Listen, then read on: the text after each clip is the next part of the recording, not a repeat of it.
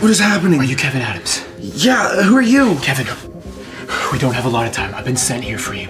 Your doors are about to close again. I need to get you out of here.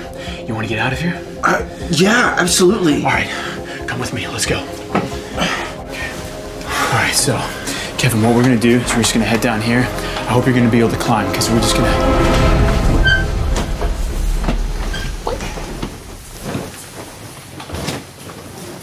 Kevin, what are you doing? If there's anything I've learned in prison, it's that orange is definitely my color. Oh, no, no, no, no. You want to leave everything behind. If you bring that with you, the dogs will be able to find you. You'll be right back Oh, here. right, right, right. Okay, Yeah, right. All right, so, all right, team. I have the package. We're heading to the extraction zone right now. Kevin, what I need you to do is.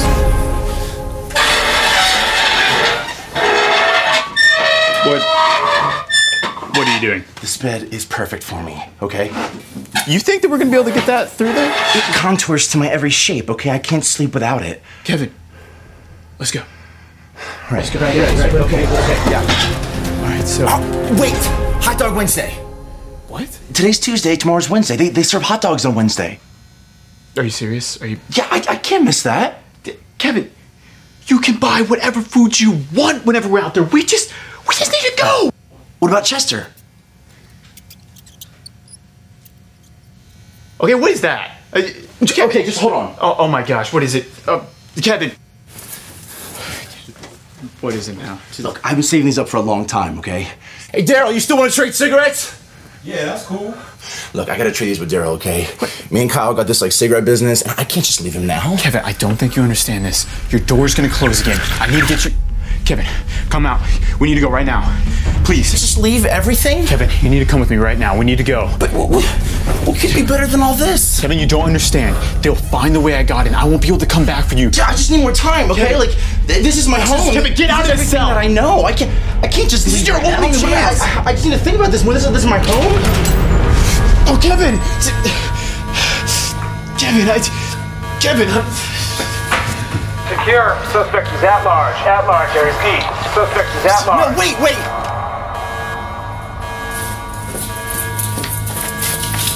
Zone 10 secure. Next, stick route.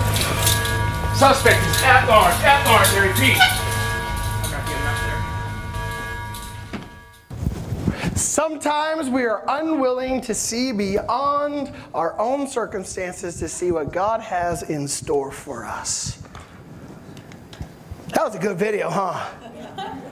Now, some of you guys are sitting there and you're like, that's dumb because I wouldn't do that. I would totally leave. But how many times in our life has God been trying to offer us something and we don't see past our circumstances to take what He's offering? We started a series last week um, called basically The Perspective. And, then this is our little thing. Uh, and the question became, What do you see? I watched my sermon from last week, which I, I often do, and um, I, it, didn't come off the way that I wanted to. And I want to kind of explain why. Is this okay? Yes? Oh, by the way, I'm Pastor Craig Hamilton, in case you guys don't know me.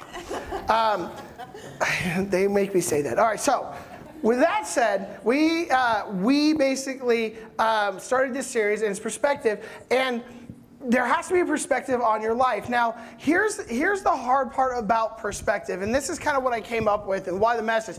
Um, when we're talking about perspective, we can't make the connections for you because that would be our perspective. So if I'm sitting here and I'm trying to tell you, like, hey, you have to have a different perspective. You should see things this way then you're just taking my perspective. Did that make sense? So, the hard part that we tried to do last week is when we were sharing the scriptures and when we were going through uh, John 9, we, I was trying my hardest not to basically give you my perspective on the scriptures, but that way you guys can start seeing and, and making your own perspective and how you see kind of the scriptures running. Why is that important? Because a lot of times God is trying to do something with you that He might not be doing with somebody else. But when, we, when the person on stage tries to make a connection for you, I discount one of you. Did that make sense? And I don't want to do that in a series like this. One of the things that we're trying to do is help you guys kind of think through some of the things that are going on in your life. We're helping you to, or the, the hope is, is that, that you can start to see things in a different light. And basically, the light that we want you to see it in is this. We, the next slide says, Uh, we're, are you willing to see people and situations the way God does? If you were here when, uh, uh, like pre-service, we, we usually show like a little video, um, uh, just things that are going on in the church, and there's usually a song behind it, and we did that song from Prince of Egypt, uh, Through Heaven's Eyes. If you've never heard it, go check it out. Great song, okay? Um, uh, but the idea is this, are we even willing to do that?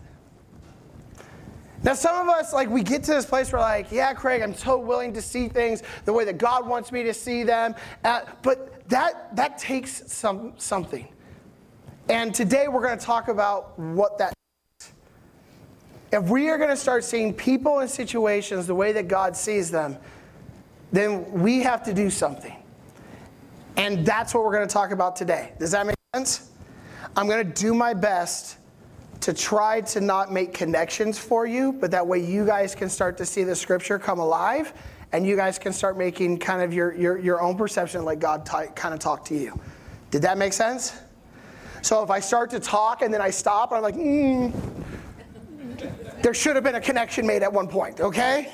Well, at least in my perspective, it should have been made, okay? Everybody with me on this one? You are so quiet today. This is going to be fun. Oh my gosh. Was like last week, man. I was trying to do things last week, and I just was like, I don't know if this is going over your head or if you guys just don't like this. And so, if you can, just kind of give me, at a minimum, give me a Baptist head nod every once in a while. If you can, like, mm-hmm. Yeah, and I'll be okay. It's it's good. All right. Um, and there wasn't a slam on Baptist. Don't don't don't do that. Okay. It's, it's just reality. I was there for years. That's what I used to do. You don't say amen in a Baptist church. You just go. Mm. And pastor knows. That's how it works. So with that said, um, or you can give me an amen. Either one. I'm good with that too. Um, yeah, I'm okay with that too. Let's whatever words except bad words, don't throw those out at me. All right, I want to pray, um, and then we will get into uh, just kind of what God has for us this morning. So, Father, we love you so much, um, and I, my heart, God, is that today um, connections would be made between you and your people. That God, when we see the scriptures, God, um, that they would come alive, Father. And, and, and Lord, that um, I just pray maybe we see you in a different light. And God, when we start to see you, may we see people and situations that we So, Holy Spirit, I'm just asking, Lord, that you would just uh, love on us and help us this morning as we read your scripture. And all that agreed said, Amen. Awesome. We are going to get started right away because I have a lot of things I want to read to you, and I'll try to read it in the best way that I possibly can. Um, uh, but I am not the best reader on the planet. So, with that said, I, I, as I was sitting here getting ready for this message, one of the things that, I, that, that, God kept giving me back to was this one uh, basically scripture. And this is where we're going to start. Um, we're going to start in Matthew 8. The same story is found in basically Matthew 4, or Matthew, Mark uh, 4. And so that's kind of going to be like God just kept sending me to this place. And uh, when I read it to you guys, you'll, you'll kind of figure it out. Uh, I, I'm going to I'm going to preface it with the beginning of the context, and then we're going to get into a boat. And that's the concept of today. We're all getting into a boat. Is that okay? Yeah. Yes? Yeah. Mm, okay, one day we'll all jump in the boat. All right, we're going to get in the boat. And here's why we're going to get in a boat um, because Jesus says some profound things in a boat. Okay? And so here's what happens. Uh, here's what's going on in this in this biblical account. And this is what it says. It says, Now when Jesus saw a crowd around him, he gave orders to go over to the other side. Now he's talking to his disciples. So he sees a crowd start to build, and instead of running towards the crowd, what does he do? Hey, let's go over here. Does that make sense? Everybody go over here. Now, um, verse 18. And a scribe came up to him and said, Teacher, I will follow you wherever you go. And Jesus said to him, Foxes have holes, and birds have the uh, have and birds of the air have nests, but the Son of Man has nowhere to lay his head. And then another of the disciples uh, said to him, Lord, let me first go and bury my father. And Jesus said to him, Follow me and leave the dead to bury their own dead. Yay, loving Jesus, rainbows. Those are some pretty harsh words. And the reality is, the reason why I wanted to start off with this as the context is because Jesus has a crowd forming, uh, not around him to be healed, but to try to follow him. There's a crowd forming around Jesus, and, and, and, and, and in this, they call them the disciples. Now, most of us in this place right now, when we say disciples, most of you know that there's 12 disciples. And that is kind of right. There was 12 inner disciples, and there was three amongst the 12 that God pretty much took, took and, and, and loved on, I guess, more, if you will. I don't know. It's not the, yeah, that's what, that's a good word. Um, and so there was three out of the 12, but out of the, out of the 12, where did those 12 come from? It came from the hundreds that literally followed Jesus. It's not like Jesus was just walking around with the 12 guys. No, this guy marched around and there were crowds everywhere, hundreds of people that would follow him. Are you guys with me on this one? So when he rolled up to a city, it wasn't like him and like his posse comes out like, hey, what's up? No, like they rolled into a city. You, are you guys with me on this one? And that's why when he says the crowd start the builds, he tells the inner 12, he says, Hey guys, I need you to go over there. And then the other disciples start to come up to him, and this one guy is like, Hey, I'm gonna follow you no matter what. No matter what, I'm gonna follow you. And then Jesus is like, Oh, that's cool. Foxes have holes, birds have nests, but the Son of Man has nowhere to lay his head. Can you imagine that guy? Yeah, thanks, Jesus. What is he saying to him? Hey, if you follow me, you're not going to have a home. And there was a, uh, if you want to know more about that, I, I gave a, a, a, sermon on that a couple months back. Um, I thought it was good, but you could, you can have your own perspective. Um, the next guy comes up and he basically says this Hey, Jesus, I want to follow you, but, but I, am going to wait for my, my, my dad to die, basically, is what he's saying. And, and he says, When my dad dies, then I'm going to go, then I'll, then I'll follow you. But what he's really saying is this you're like, That's kind of morbid, but it's not morbid. It's, it's their culture. See, what happens is, is he must be the firstborn of a family. And when his father dies, he gets the inheritance that his father has kept. Does this make sense? And so he needs to get the inheritance. And once he has all the things that he has and what he needs, then he'll come and follow. Right? And some of you, that should have been one of those moments. Because how many times do we say stuff like that? Well, God, if I just had, I would. And what happens is he goes back to the original statement. We can't see past our own circumstances, and sometimes we're afraid to move forward in the circumstances that we're in because we don't know what God will do. Like a man trying to get out of prison. No, no, no, I got to get this bed. It contours to my whole body. I like it. Right? Are y'all still traveling with me? Yes? So here's what happens next. I love this. This is the context. Then, so here's what happens next. Next slide. And maybe? No? Okay. It says, On that day, when evening had come, he said to them, Let us go across to the other side. And leaving, uh, and leaving the crowd, they, t- they took him with with them in the boat just as, uh, just as he was. Man, I should have did a better translation. Basically, he takes the 12 guys, throws them in a boat. He can't take everybody in a boat. Does that make sense? And they say, okay, let's go to the other side of the lake. Everybody still traveling with me now? Yes, we're good. Okay. Um, it says this, uh, and other boats were uh, and other boats were with them. Uh, verse 37. And a great windstorm arose, and the waves were breaking into the boat, so that the boat was already filling. Uh, verse 38. But he was maybe go in the stern. Jesus was in the stern, asleep on the, on the cushion. I'm glad they put that in there because I really wanted to know what he was sleeping on. It's important, I guess. Um, and they woke him and they said, Teacher, do you not care that we are perishing? Verse 39. And he woke and he rebuked the wind and, and said to the sea, Peace, be still. And the wind ceased, and there was great calm. And he said to them, Why are you so afraid, O you of little faith? And. Eh,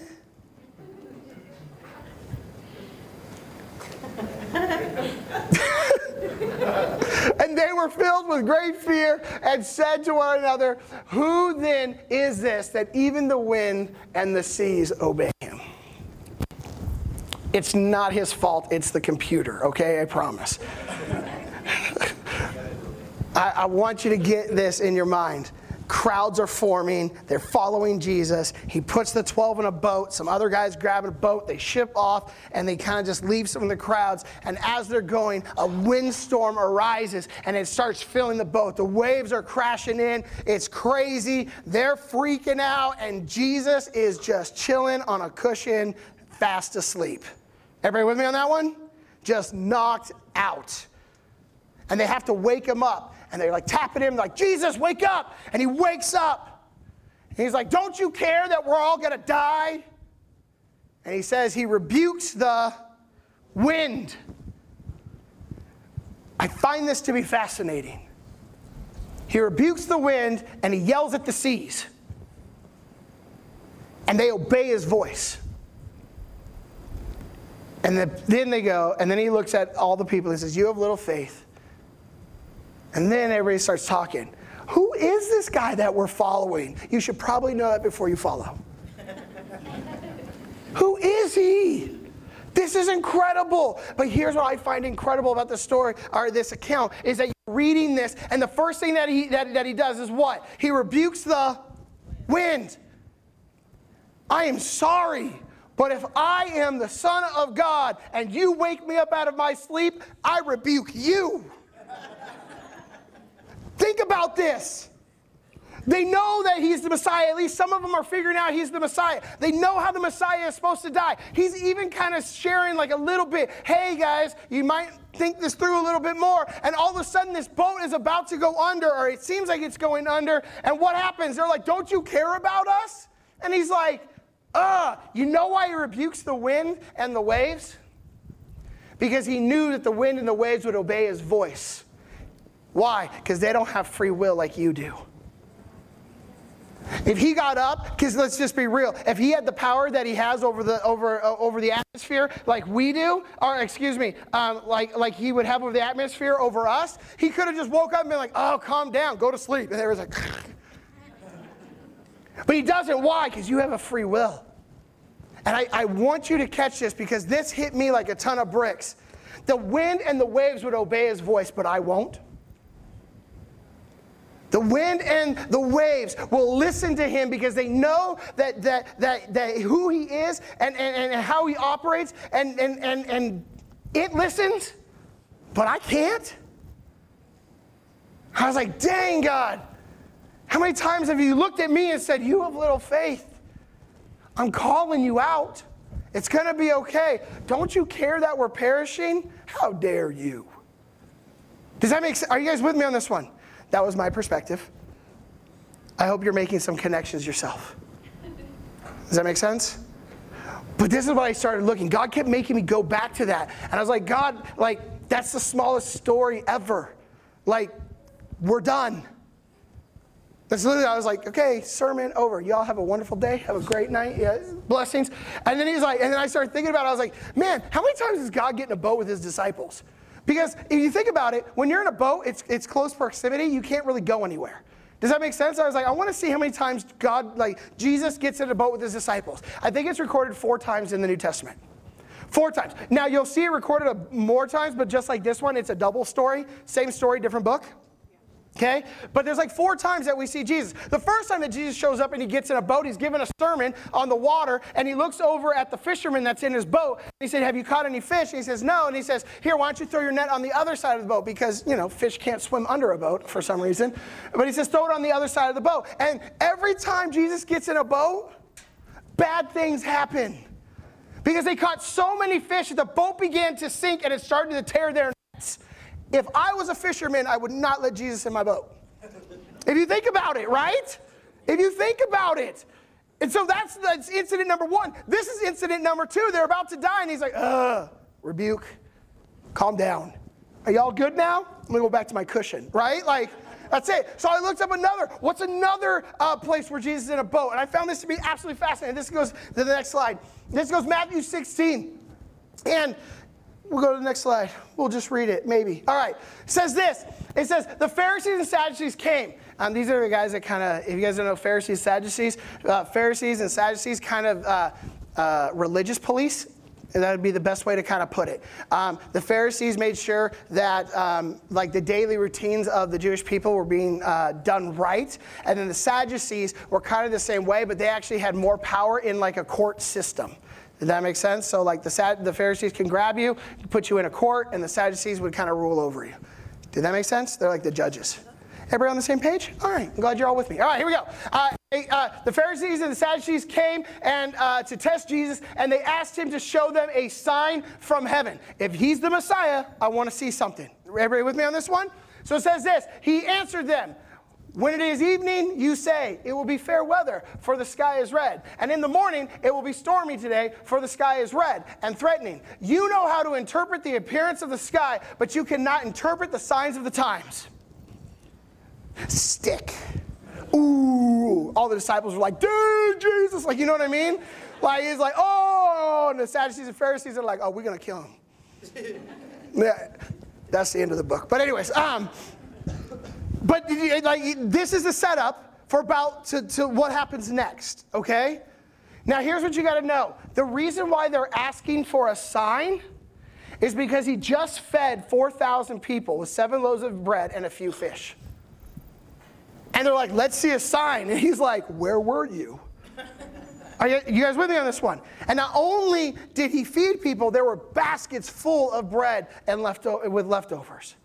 Everybody still tracking with me? Then the Sadducees come up and the Pharisees are like, Show us a sign.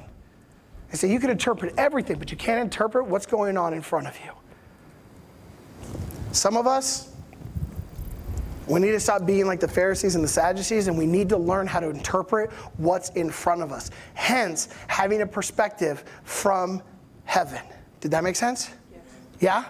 But that's not where this ends. The next verse says this maybe. Yeah. What? Oh, yeah, there, we're here. We're okay. now, now, they had forgotten to bring bread. Just walk with me. They had forgotten to bring bread, and they had only one loaf with them in the boat. If you're putting two and two together, I just fed uh, 4,000 people with seven loaves, a few fish. Pharisees want to see a sign because they can't interpret the times. You get in a boat, and your first thought is lunch. And they're freaking out because they only have one loaf of bread. And then Jesus says to them, Watch and beware of the leaven of the Pharisees and Sadducees. Now, that is a very stupid statement if you're not a baker, right? Leaven, it's like a yeast, you put it in the bread, and what happens? It makes the bread go whoop, otherwise, you get a tortilla and not a good one. Okay?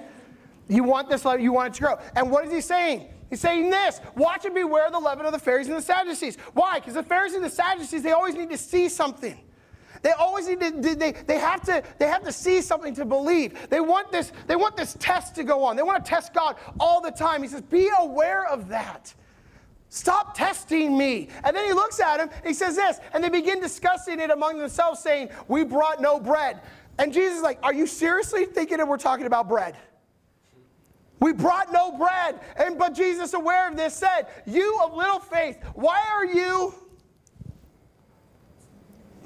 Mm-hmm discussing among yourselves the fact that you have no bread. Do you not yet understand? Do you not remember the five loaves for the 5,000 and how many baskets were gathered? Or the seven loaves for the 4,000? How is it that you fail to understand that I did not speak about bread? Beware of the leaven of the, the Pharisees and the Sadducees. They're in a boat, they have nowhere to go, and Jesus is giving them the lecture on bread. And in case you guys are wondering, he said this I fed 5,000 with how many loaves? Five. And I fed 4,000 with seven. So the less you have, the more he can do with it. Or you should figure that. Out. Yeah, no? Okay, all right. So the less you have, the more he can do with it. Because he's not afraid. And he's sitting there and he's saying, Listen, everybody. If I gave bread to these people, what makes you think I ain't going to help you? What makes you think that you're going to go uh, without? Look, if we got one piece of bread sitting here and there's only 12 of us, trust me, we're good. We're good. But the problem is in our life, we can't see past our circumstances. And we don't recognize that if God gives us something small, if we give it back to Him and let Him bless it, He will do more than you could ever ask or imagine. Are you guys with me on this one? But you got to beware of the leaven. You got to beware of the Pharisees and the Sadducees, where we judge everything and we look at our situation and we keep saying, He can't, He can't, He can't. We need to get to a place where we sit back and we say, We know He will. We know He will. We know He will. So that's Jesus in a boat for a third time. See, this is the crazy part. Jesus in a boat, the boat for the fourth time. It makes sense to me now. Because, see, he does a feeding. Once again, feeds a lot of people. And he looks at his disciples. He's like, You guys do me a favor? Why don't you all get into boats and you all just start heading out before me? And he sends them off. And as he sends them off, he goes up to a hill and he starts to pray. And as he's up on the hill and he starts praying and loving on, on, his father, it says this that when he was done praying, uh, the boats were far away from shore. I think he did this on purpose. Because every time he steps in a boat with them, things start happening. He's like, man, do I have to have these dumb conversations again? The bread? Really? You're seriously going to wake me up when you don't really understand yet who I am? You know what? You guys go ahead, I'll catch up. And how does he catch up? He starts walking on the water. He's like, I'm not even going to get in the boat. So he starts walking, and all of a sudden, he's, I, I just wonder if this is really what happened. He's like walking, and all of a sudden, they're like, ah, it's a ghost. He's like, crud, they saw me. and what happens when they see him? Peter jumps up and he's like, he's like, hey, if it's you, Lord, if it's you, Lord, then I need you to call me out. I need to go and be with you. Lord, if it's you, call me out. And he starts walking on the water. Okay? But here's what happens. When he gets close to Jesus, But when he saw the wind, he was afraid and began to sink and cried out. Now I have to stop right there because I think that is a dumb statement. It is windy this morning, and I think that is awesome that God did that. When it was windy outside, did you look out your window and go, Man, look at all that wind? Kind of a dumb statement, right? Because you don't see wind. You see the effects of wind. Does that make sense? But you don't actually see the wind. So, this statement, he saw the wind and got afraid, means this. He wasn't afraid of the wind. What he was really afraid of is this I'm not allowed to be doing this. I'm not allowed to be doing this. I am literally walking on water. Physics does not work. Something broke. And this, and this, my friends, this is again, ooh, this is where we lose our faith. Because God says, I can do anything. And you say, No, God, you can only do things that are in my imagination. You can only do things, God, that I can think of. You can't think, or God, you can't do things outside of what I think. Did that make sense? And, and that's Peter at that moment. He's standing on the water and he's looking to the left and he looks to the right and he's just like, no. You know, this is why I, I, believe miracles don't happen in a lot of places when we pray for them because you hope for a miracle, but you don't think it's going to happen. Did that make sense? I think a lot of times we get, we, we get into situations where we're like, I want it to happen, I want it to happen. Guess because you want something and you will it doesn't mean that it's going to happen. Because I've been doing that with money my whole life. It just, mm, it doesn't just appear. I got to be in a place to where I recognize God can do anything through me, even standing on water. And what happens? I love this.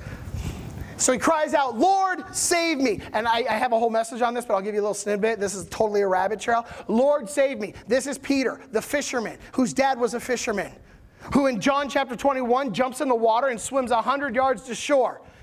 Does he know how to swim? Oh Lord, save me from what? You know how to swim. Egg bead, let's go. Right? He knows how to swim. What is he actually saying, save me from? Myself. God, save me from myself. Save me from the idea that I can't that, that, that, that I can't do the things you want me to do. And he reaches down his hand Jesus immediately reaches out his hand and took hold of him, saying, You of little faith, why do you doubt? Verse 32 And when they got into the boat, the wind ceased, and those in the boat uh, worshiped him, saying, Truly, you are the Son of God. Everybody with me? This is Jesus in a boat. Well, the last one, he got in at the end. Jesus in a boat. Now, I want to share this with you. I, I, thought this was absolutely fascinating as I was, I was reading this. Every time Jesus was in a boat with the disciples, he used one phrase You of little faith. And it struck me. Like, it literally struck me. I'm like, how come every time he's in a boat with the disciples, they either have these conversations, and at the end of the conversation, it usually ends up with Jesus looking at him saying, You of little faith. What in the world? So I started praying in on this, and I said, God, I, I, want, I want an understanding. How come every time we're in a boat, you say, You have little faith? And how do I get out of that? And this is uh, kind of one of the things I, I believe the Lord shared. In a boat, out in the water, you have no control. Your life is at the mercy of the wind and waves. I believe this is right where God this is where God wants us. Looking past our circumstances and believing God has control, has our provision and has our life in his hand. If you think back to every um, account with Jesus in the boat, it's this I have the control, I have the provisions, I have your life in my hands.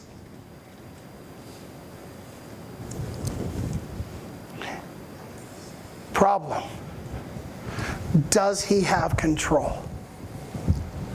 Do you believe he will provide? And does he truly hold your life in his hands? Are you doing everything you can to survive? Now, as I say this,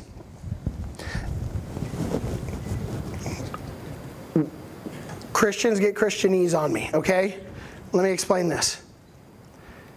When you give control to God, that does not mean you don't do anything. This is, I, I, don't know why this is a thing. Like, I have to explain this. I, and I, it's weird, but I have to. And I'm not, I'm not treating you like a child, but it really honestly needs to be said. So here's the thing when you give control to God, it does not mean that you just sit there and go, whatever you want. Are you following me on this one? That's not how it works. You have to go and like give control to God. Live your life, but everything that happens in your life, you try to point it back to the kingdom. Every little thing that happens, it's okay, God, what are you doing in this situation? It could be even a horrible situation. You can get into a car wreck, and I, I pray no, none of that happens, but you can get into a car wreck and you get mad and be like, I hate it, you, you're stupid, you ran into me, or you can look at it and say this, hey, look, I, it was my bad, but at the same time, what is God trying to do in this situation? What does God want to do in this situation? How can I further kingdom in this situation? You get sick and you have to go to the ER for like hours and hours and hours. You are stuck in there with a bunch of people that literally just need hope. Give it to them. How can you provide kingdom everywhere you go? That's giving that, that control to God and just saying, God, it's your hands, not mine. It's your will, not mine. Are you guys following me on that one? The provision thing is really fun. The provision thing, you have to get to this place where you recognize that, that God wants to provide. I, am going to use this. I'm going to get in trouble, but it's okay. I'm going to use this anyways. Um, I, I, I, was uh, so I, I grew up in two different things. I grew up Baptist, and, I, and then all of a sudden, like the Holy Spirit showed up in a mighty way in my life, and then I was kind of titled charismatic. Does that make sense? Um, I never went to extreme Pentecostal, um, but but I don't discredit Pentecostals at all. I, I, I, love how God moves through everybody. Does that kind of make sense? Everybody with me on that one? So I, there's just some different beliefs. But here's how I grew up. I grew up Baptist, and Baptists have this thing. It's all logical. It's, it's like that, that's why they're kind of on that conservative kind of a line where they, they it, it's got to make sense. It's got to go from point A to point B, right? Where you have charismatics where they're like point A to point B. I can jump to point C if God wills it. You're, that's true. Does that make sense? And so you're like, yeah, that, that's true. So they both have a point, but I grew up that way, and then all of a sudden I became charismatic, and I just moved in the spirit. I don't want to title that, but I just kind of said, okay, God, your will, your, your way be done. And then here's the thing I found this to be super fascinating because I, I, I was working in church. I, I work in churches. That's kind of what I've done my whole life. That's what God's opened doors for me. And for some reason, you don't find this in, in Pentecostal, Free Methodist, or Methodist, but on the conservative, but you find this a lot in charismatic and Pentecostals. Did you know that in this realm, everybody, like God tells everybody in the charismatic Pentecostal world to quit their job? and to go into ministry. I have found this a hundred times, and I used to deal with students, young adults, all the time. And and here's what they always do: they always go, "Craig, the Lord's asking me to quit my job, and I'm supposed to go full bore into the ministry." And I'm like, I really hope you heard him. I really do. The problem is, is that they have a job, and here's where I. This is the kicker for them. So I, I, this is where I kind of come in, and because because I've I've always worked at a church. It's just kind of my thing. So I've never had to quit my job to go into ministry. It's just always been there. So I'm looking at this, and I'm like, I, and here's my question. I have a question for you. You're supposed to quit your job. You heard from the Lord? Yes, I did. Absolutely, Craig. I'm going to quit. So you're not going to have any finances coming into your house? Absolutely not, because the Lord is going to provide for me. Okay, I have a question. Who gave you that job? What do you mean? Well, how many prayers did you pray to get that job that you want to now give up? Oh, a lot. So the job was a gift from God that you're now telling me that He's trying to throw it away. Well, yeah. The way that I see the kingdom moving with God is not that. God does provide, but we have to be smart with what He provides for us. Did you know that there's a statement that says, from glory to glory? Listen, I've quit jobs before. But the reason I quit jobs before isn't because I really wanted to quit. I was kind of, it was this weird place where you're kind of forced out. Does that make sense? But you know what's really weird? Is every time God tries to force you out of something, He already has something in the wind waiting. You're never left without as long as you've given control to Him and you start moving in His thing. He moves you from one area to the next, moving you from glory to glory. Did that, did that make sense? Now, I get in trouble with this because I, I know lots of people quit jobs and they do that and they say it's of God, and I'm not. Listen, what you, what you can't hear from me here is one's right and one's wrong. That's not the case. Does that make sense? I'm just saying to you guys, when it comes to control and when it comes to provision, we have to be very cautious on what God is doing because we don't want to just cut something off and God's like, dude, I totally gave you that. Does that make sense? And you have to be cautious. Now, if you're sitting there and you're like, oh, mate, I might have done that, it's okay. He loves you, He's going to give more. Does that make sense? Just make sure that you're okay in the waiting. Did that make sense? That was just one example. I can probably give 20 more, but time is an issue. So, the last thing is this. I, I, want to share this last thing with you guys. Is this. If we are ever going to see people and situations through God's eyes, we must learn to be fearless in the storms, faithful in the waiting, and confident in His voice. Let me explain confident in His voice. So we, I think the other two, you guys got it, right? Yeah? No?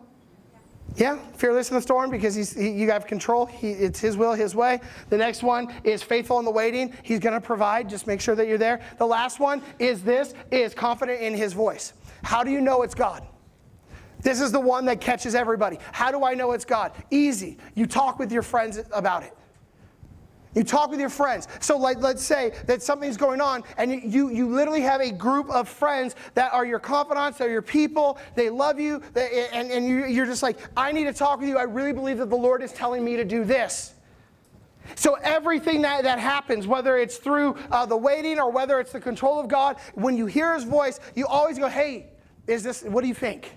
Am I crazy? Just because of the quitting of the job one is, is in my head real quick, we'll just do that. It, it, should I quit my job? You, you, you find three people that kind of will back you up in that.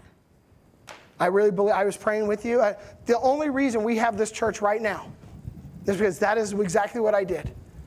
There was another church willing to pick me up, and they were, they, they were funding me. It was, yeah, we were set. Like, yeah, it was, awesome. It was going to be a blessing. It was like one of those moments as a pastor where you're like, all the hard work, all the suffering, it paid off in this moment. And the Lord literally grabbed me and He says, Are you really listening to me or do you just want the money? And I was like, Don't ask me that, Jesus. that is a dumb thing to ask a person right now. I'm very unstable right now. Don't. told that to my wife. My wife looks at me and she's like, That's a good question, huh? By the way, just side note your spouses, they can count as one of the three but they shouldn't be the only one that counts. Just so you know, because your spouse, they because they're connected to you, they have the same desires, and God's probably telling them the same thing. If they, when you go to your, your spouse and you're like, I feel like the Lord is saying this, they're like, yeah, I think you're way off, then that's where you stop. You don't have to go to other people. Does that make sense? This just turned into a marriage seminar, okay? Like, look, you just, you don't do that. Why? Because they're not on board and you're just like, because when you go and ask somebody else after your spouse already said, I don't think that's what God's doing, all you're saying is, you don't hear from God. And you just moved on. That is not going to be a good thing. Does that make sense? It's going to cause tension. That's going to cause a lot of stuff. So you don't do that. It, when marriage, when you happen to became one, you listen to the Lord's voice. You go to them and you say, "Hey, this is what I'm really feeling. What do you feel? Can you pray into that?" And spouses, if your if your husband or wife comes to you and says, "I feel like the Lord is doing this," you have to pray about it. Don't just be like emotion right off the bat. Like no. No, say, you know what? I haven't actually so, uh, like sought the Lord in this. Let me go pray, and I'll get back to you. Does that make sense? Everyone done that. But you want a testimony of three. That's how you know the Lord is actually doing something. That's how we started this church. I called up not three, I called up 16 of my friends. Because if this was happening, I needed to know. And even all 16 of them were like, Yeah, I think you need to, I think we're supposed to start a church. And I was like, No, we're not. You all don't know Jesus. I said, There's only one thing I'm allowed to do. I'm allowed to test God. Beware the leaven of the Pharisees. God, I'm going to test you, and I'm only allowed to test you in finances. So, God, if you, if this is really you, I need. And it was like an astronomical amount of money. It was like stupid because I was like, we're not doing this. Um, the next morning, I had a, a, young man come to my house, and literally, we prayed that prayer at like 10:45 at night. At 9:43 the next morning, I had a knock on my front door. It was a young man. He hands me an envelope. It says, "Thank you for being our pastor." And he says, "This is to start your church." No, God, no. At that point, I don't know if I really needed to hear a voice because at that point it was God just going this. Hey, hey. But there's things in your life, this is where we need to be. This is the places that we need to get to. We need to, oh, is it possible to go back to the last slide? Yeah. If we're ever going to see people and situations through God's eyes, we must learn to be fearless in the storms, faithful in the waiting, and confident in His voice. Because when you start to do that, you can walk into somebody else's storm and give it peace. When you're comfortable in the waiting, you can go into somebody else's waiting and say, We got this together, and you can lean in on each other. And when God is calling you to do something and you hear His voice, you can then turn to each other and say, We're going after this, not by ourselves, but with everyone. Amen? That's how we start to see a different perspective in our community. That's how we start giving a different culture in our community, is by living this way. There are no storms in, in life. Now that'll twist your head a little bit. There are no storms. Man, you can come on stage. What if there are no storms in life? Why? Because God never sees a storm. Does that make sense? You get to walk that into somebody else's life. The provision might not come the way you think it's going to come, but at least you're going to have people in your life that love you enough to say, hey, don't freak out, take a deep breath, because we're going to do this together. And last, uh, if you're not hearing the Lord, then we got to do what we can to hear his voice. In all honesty, I know that sounds weird, but he talks to you, he shares things with you. There's going to be a, a, still small voice in your heart, in your head. You're going to think it's your conscience. It's not, it's the Lord. How do I know? Because it tells me in the scriptures that the Lord lives in me. He's inside of me. So if the Lord is in me, then I'm going to hear the Lord the way that I'm going to hear me. Does that make sense? That sounds kind of weird, but it's the truth. How do you know it's not of the Lord? Well, I'm going to go and talk to my friends. And let's just be real God doesn't go against his own word, it won't happen. That's how we know when crazy people like, the Lord told me to kill a bunch of people. No, no. Murder's wrong. Does that make sense? So the reality starts to become for us, we need to get to a place where these things become a reality to us. And that's my prayer for, for this community. That's my prayer for this region. What if there were hundreds, if not thousands, of people living this out? I believe people would come all over from all over the world just to spend a week with us. Why? Because it would be the calmest and most peaceful thing that they would have. They would be inspired. They would be encouraged. Why? Just because of the way we live our lives. Fearless. Amen? So, Father, we love you. And I thank you for the boats. I thank you for the conversations. And I pray, Father God, that when, when you come, that you would not look at us and say, Oh, you of little faith, but you would look at us and say, Well done, good and faithful. So, God, let us be those people. Let us be the ones that, that, that, that make you smile. Let us be the ones that influence regions, Father God, if not the world. So, God, we just, we just love you and we praise you. In this time right now, as we go into worship, hear his voice. If you need to get rid of things in your life, get rid of things in your life. But right now, as we praise him and we worship him, let him come in, let him talk to you, and may you have visions in this moment. May you, may you get a word in this moment, something that would inspire you and encourage you to chase after him. So, Father, we ask this for your sons and daughters.